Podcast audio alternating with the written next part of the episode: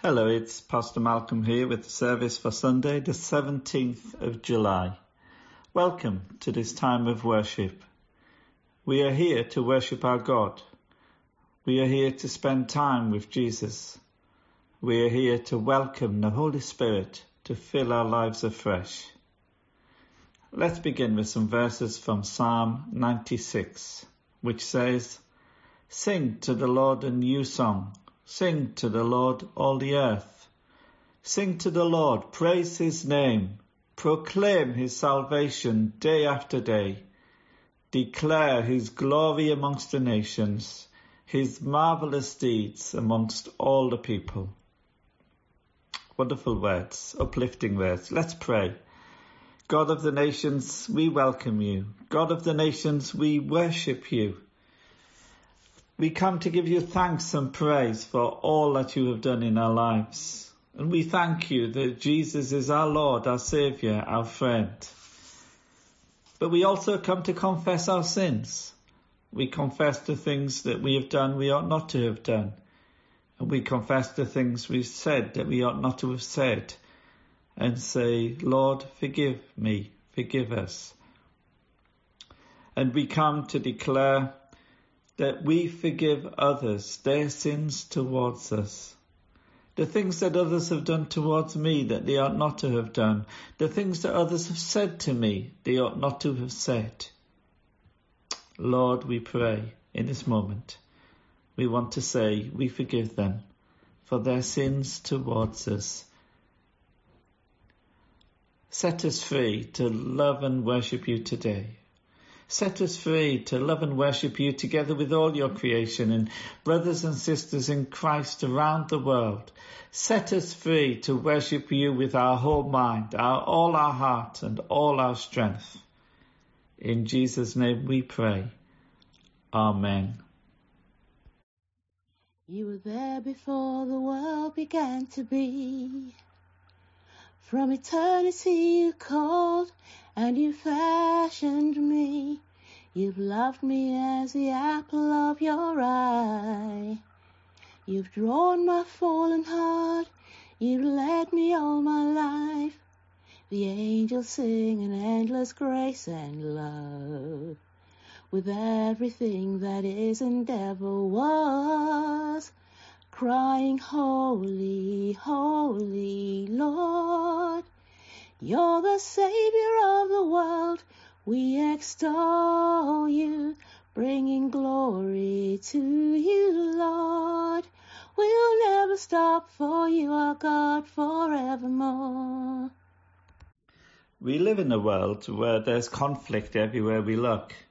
There are unresolved conflicts that have gone on for decades between, for example, Palestinians and Jews, and in parts of Asia, such as Indonesia, and in Afghanistan, and in Africa, in the Democratic Republic of the Congo.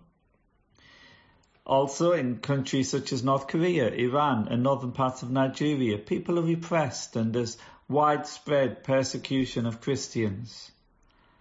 And we've seen recent conflicts emerge as Russia has invaded Ukraine and left other countries in Europe concerned about what the future holds for them. Within the USA and Europe, there's fear over what is seen as uncontrolled immigration and what that means for our way of life. And as a result of all these things, nationalism and tribalism is surging but the Bible gives us a counter vision to all of this through Christ. In the Bible, God gives us a vision beyond these conflicts and fears. And we're going to read part of it now in Revelation chapter 7 and from verses 9 to 17. We read this. After this I looked, and there before me was a great multitude that no one could count from every nation, tribe, people, and language, standing before the throne and before the Lamb, that is Christ. And they were wearing white robes and they were holding palm branches in their hands. And they cried out in a loud voice, Salvation belongs to our God who sits on the throne and to the Lamb.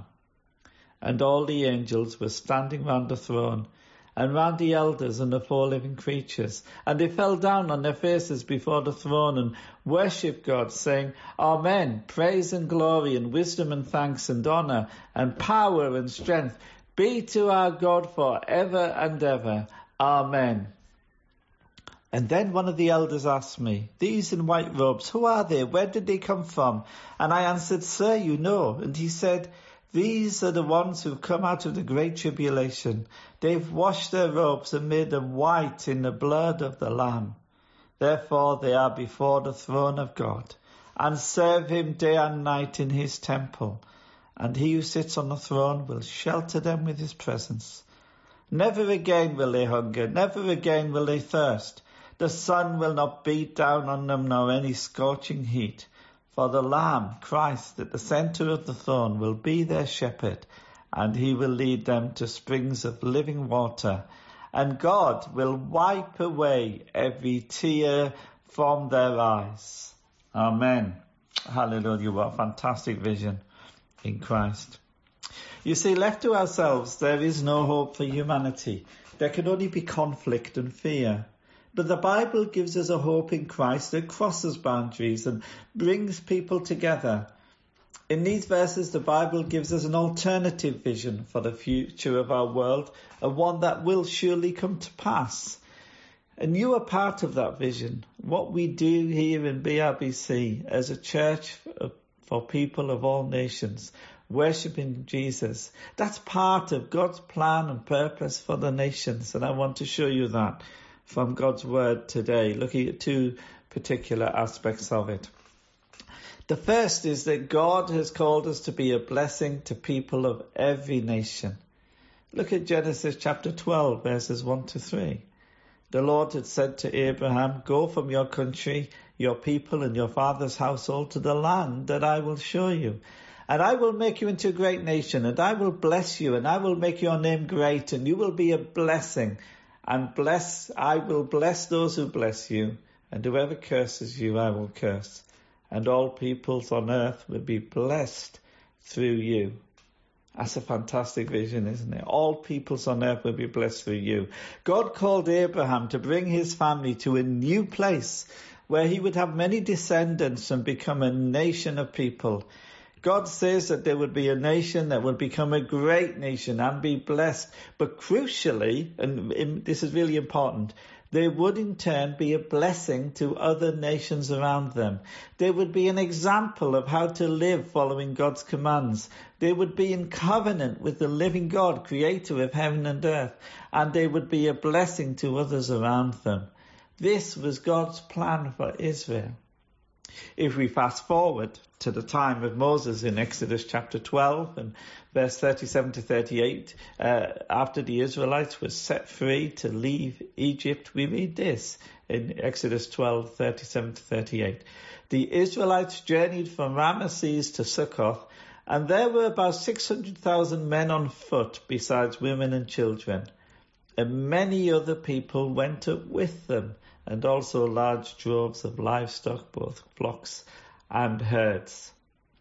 So there were over 600,000 Israelites fleeing Egypt, but also it mentions these many other people who went up with them. Who, who were these many other people that travelled with them? Well, in Egypt, it wasn't just the Israelites who were being uh, were slaves. There were other people, particularly from the Upper Nile, who were also slaves. And when they saw that the God of Israel, had, had, uh, using Moses, had released them from Egypt and they were able to be set free, then they thought, well, if you're going, we're coming with you. And they fled too, and they walked with them. And uh, so we see here in Exodus at the time of Moses that already other people groups were being blessed by the Israelites.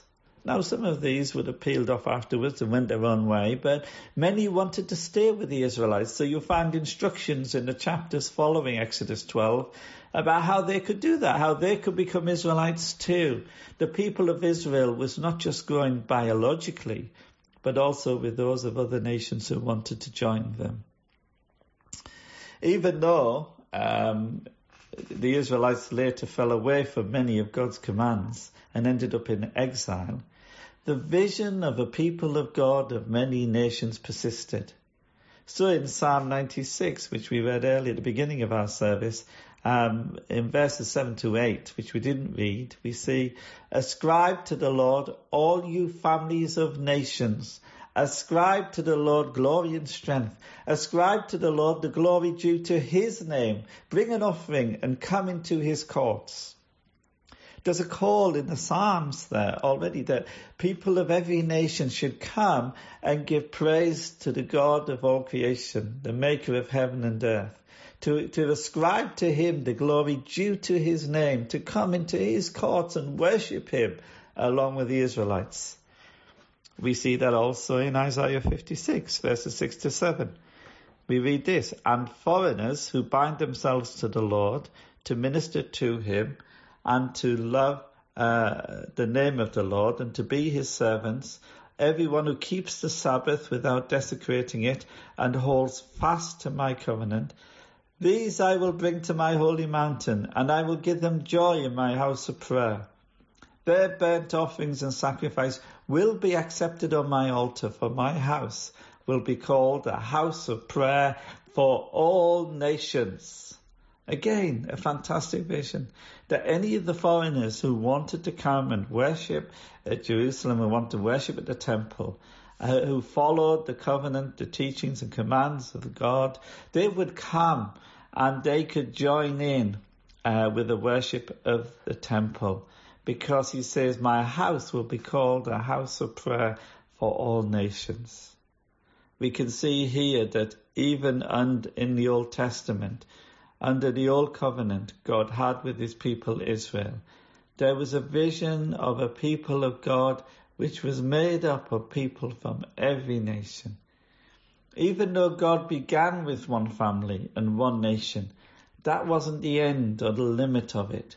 God's vision, which we see clearly in God's word, is for a people of God, including worshippers from every nation.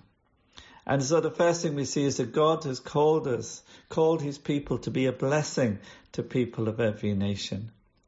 But secondly, God created the church to be a people of all nations. As we move into the New Testament, we see Jesus fulfilling this vision through the church. When Jesus clears the temple courts of the money men, what does he say? Well, in Mark chapter 11 verses 15 to 17 we read, On reaching Jerusalem, Jesus entered the temple courts and began driving out those who were buying and selling there. He overturned the tables of the money changers and the benches of those selling doves and would not allow anyone to carry merchandise through the temple courts. And as he taught them, he said, Is it not written, my house will be called a house of prayer for all nations. Do you remember that phrase? We saw it in Isaiah 56. Jesus is quoting Isaiah 56. It is a quote from Isaiah 56 that uh, my house will be called a house of prayer for all nations. And, and so what we see is that Jesus come to fulfill that vision. And he's angry with the money changers who were filling up that part of the temple area that was for foreigners to come and worship. In other words, the Israelites, they were looking after their own and excluding the worshippers from other nations. And that's why Jesus says, no, make space, my house should be a house of prayer for all nations. So, after Jesus, excuse me, has given his life on the cross and risen again, he looks beyond the temple and he commands his disciples at the end of Matthew's Gospel, chapter 28, verses 19 to 20. He says, Go, make disciples of all nations, baptize them in the name of the Father, the Son, and the Holy Spirit. Teach them to obey everything I've commanded you, and surely I am with you always to the very end of the age. Jesus passes on this vision to his disciples that through him, people in every nation, wherever they find themselves, should come to Christ, should believe in him and follow him. If they love and worship the living God, they should be baptized in the name of the Father, the Son, and the Holy Spirit, and they will be the people of God in that place. And as the church was established in many places of people of different ethnic backgrounds were trusting in Jesus, the apostle Paul writes in Galatians 3, 26 to 28. So in Christ Jesus, you are all children of God through faith. For all of you who are baptized into Christ have clothed yourselves with Christ. There is neither Jew nor Gentile, slave nor free, male nor female, for you are all one in Christ Jesus. And if you belong to Christ, then you are Abraham's seed and heirs according to the promise. You see, circumcision was a way of belonging to the people of Israel, but baptism replaces circumcision as a way of belonging to the church the church becomes a place where any and all who are clothed in Christ, believe and trust in Christ, come together to worship and serve Him in the world. Neither Jew nor Gentile. In other words, whatever nationality or ethnicity you are, you are welcome here. Neither slave nor free. Whatever your economic status, you are welcome here. Neither male nor female. Whatever your gender, you are welcome here. You are Abraham's seed and heirs, a reference back to Genesis 12, which we looked at earlier, and a promise to be a blessing of all nations. As you come and worship here, worship Christ amongst us, you stand in that, uh, uh, the promises of God. You stand in that stream of, of God's call to be a people, a blessed people, and a people who would bless others that God promised first to Abraham in Genesis 12. This is the vision of God's Word and we are part of it. Here at Blackhorse Road Baptist Church, when we gather Sunday by Sunday as a people of many nations and a people of different generations and a people of different economic circumstances, we are the people of God today, crossing boundaries, reaching out to the world, bringing hope, unity and faith in a world filled with despair, division and fear. The vision we have in God's Word in Revelation 7, 9 to 17 is a vision of the church of many nations worshipping Jesus together as one. What happens here is a foretaste of what is to come. This is only in part, but what is still to come is many times more wonderful. God is healing the divisions of the nations through Christ. The alliances of nations in our time are working together to build peace, and they are useful and necessary. Things like the United Nations. Um, but they can never fully resolve the sinfulness and selfishness of humankind. Only Christ can do that. Only Christ can bring about the healing of the nations through his blood. As it says in Revelation 7 verse 17, for the Lamb at the center of the throne will be their shepherd, and he will lead them to springs of living water, and God will wipe away every tear from their eyes. Amen. You are merciful and tender to my tears. You've carried all my cares. You've felt all that I feel. So when I fall back into a troubled soul, you remind me who I am and you come so close. I join the endless song of grace and love with everything that is and ever was, crying, Holy, Holy Lord, you're the Savior of the world. We extol you, bringing glory to you, Lord. We'll never stop for you, are God, forevermore. Every corner of the earth, hear the song that's ringing out. He is wonderful, and the worship you deserve. We'll never stop for you, our God, forevermore. Oh oh, oh, oh, oh, oh, whoa, whoa, whoa, whoa, whoa. We'll never stop for you, our God, forevermore